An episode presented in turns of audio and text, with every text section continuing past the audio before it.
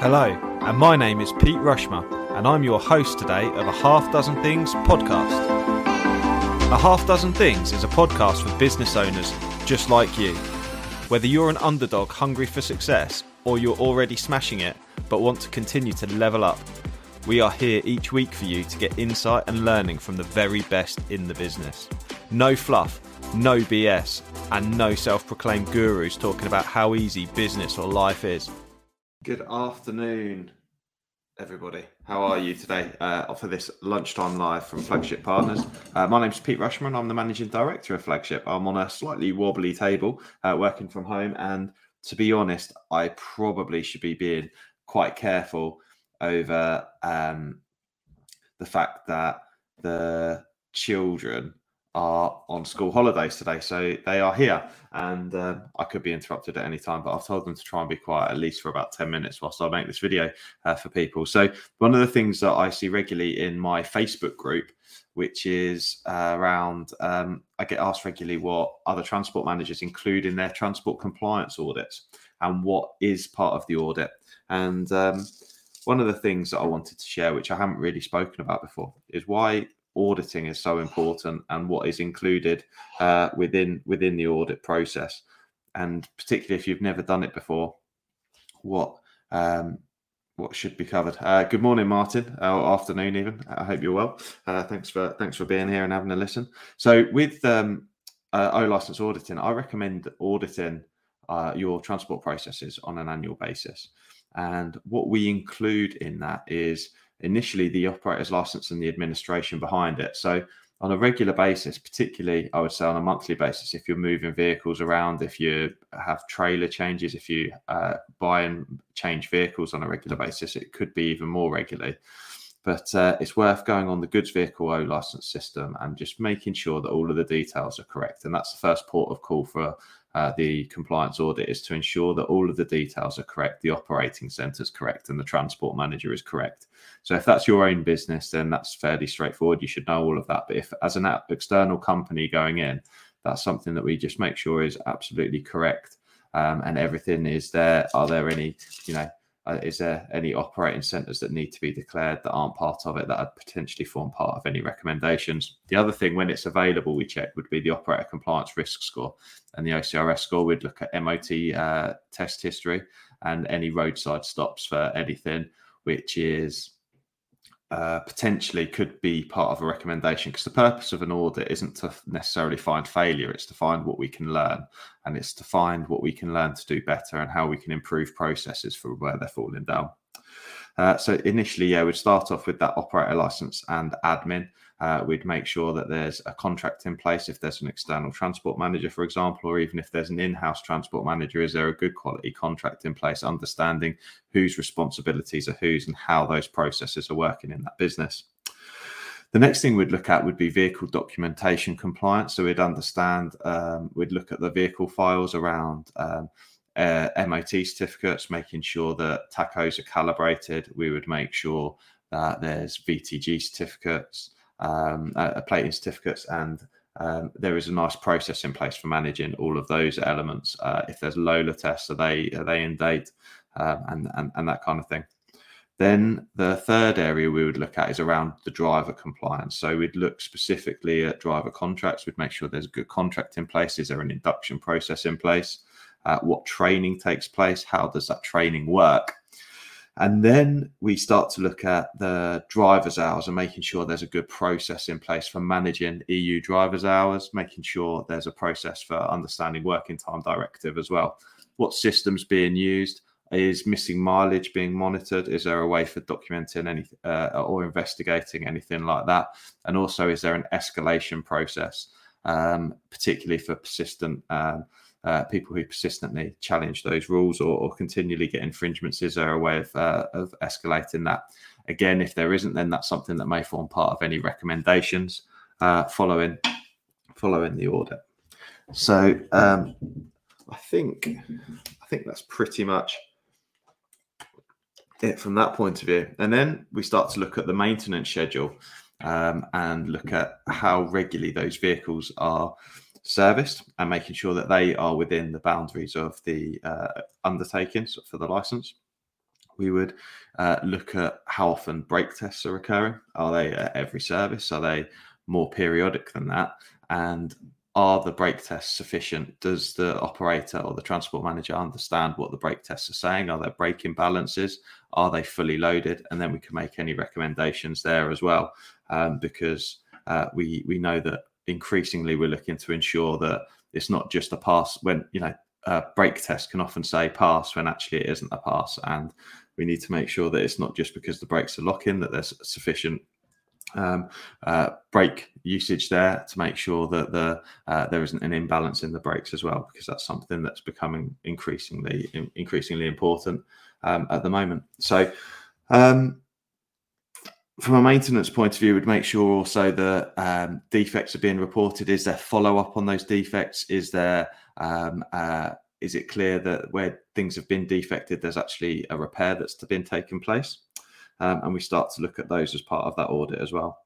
And that ties us into the next area, which is around driver administration defect. And so, um, how do daily checks get managed? Um, is there a way of managing those? So, for example, gate checks are um, is the driver defects being reported and then are they being linked to a repair invoice as well?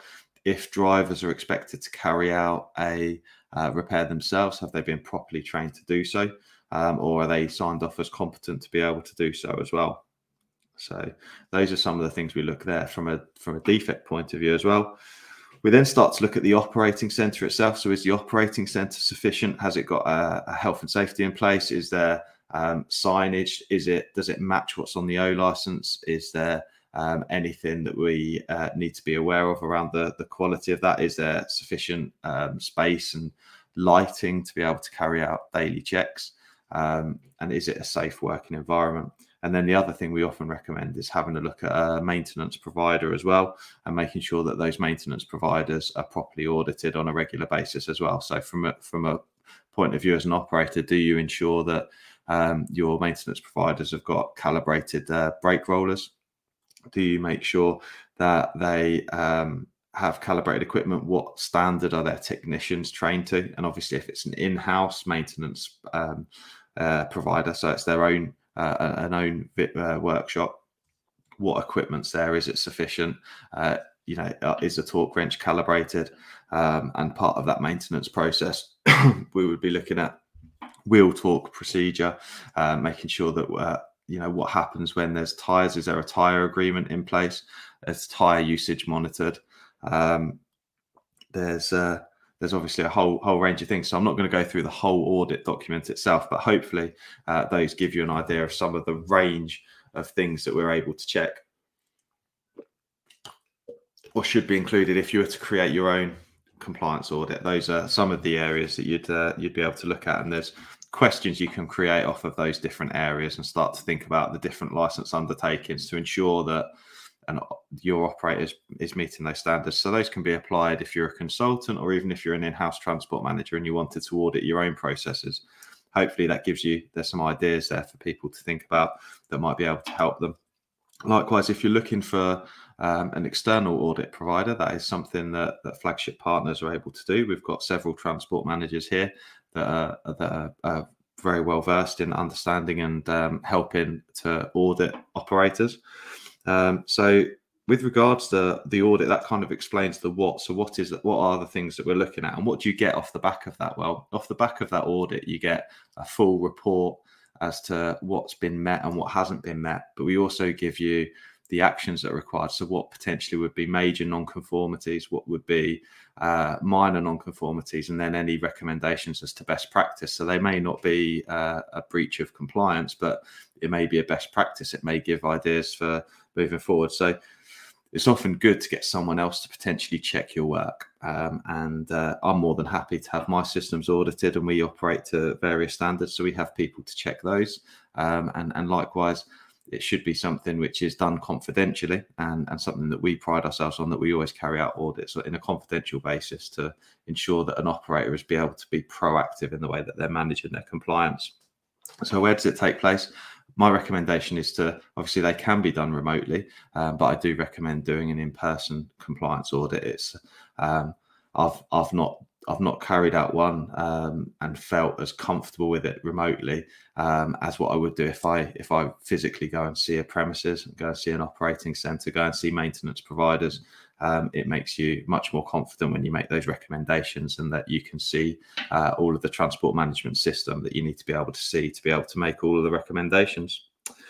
So when when should um, when should an audit take place? Well, I recommend potentially doing an audit or having an independent audit on an annual basis to ensure that the compliance is up to date. It may not meet, need to be done as, as necessarily as, as regularly as that, but it does help to make sure that there's no weaknesses and uh, there's no sort of blind spots, for example, because there's all there's always certain tasks that some people prefer to others or find easier than others, and it's often uh, something that might blindside you, uh, which uh, needs to be done. So, how how does that work? So, normally we allocate a day, depending on the size of the business. It might take more than a day, and sometimes if it's very small or a very small transport operation, it might take less than a day. Um, but how, how's it how is it done? We we normally arrive.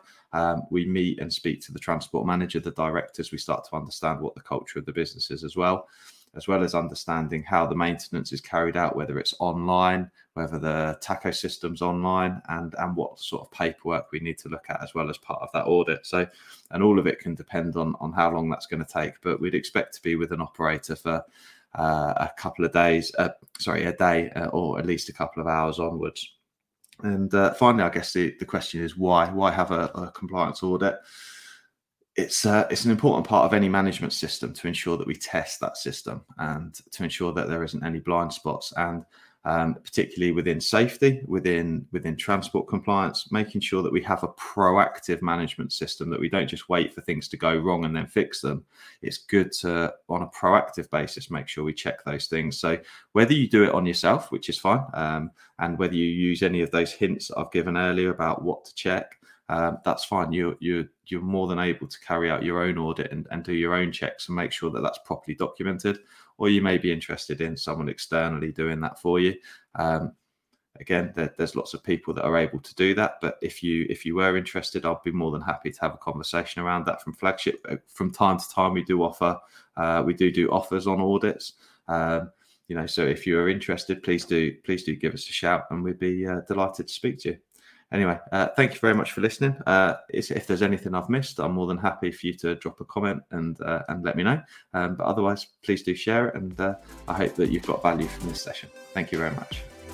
I really hope you loved today's episode, and if you did, please make sure you subscribe and listen out for future episodes too. Please do share it across your social media channels. We hope to reach more and help more people.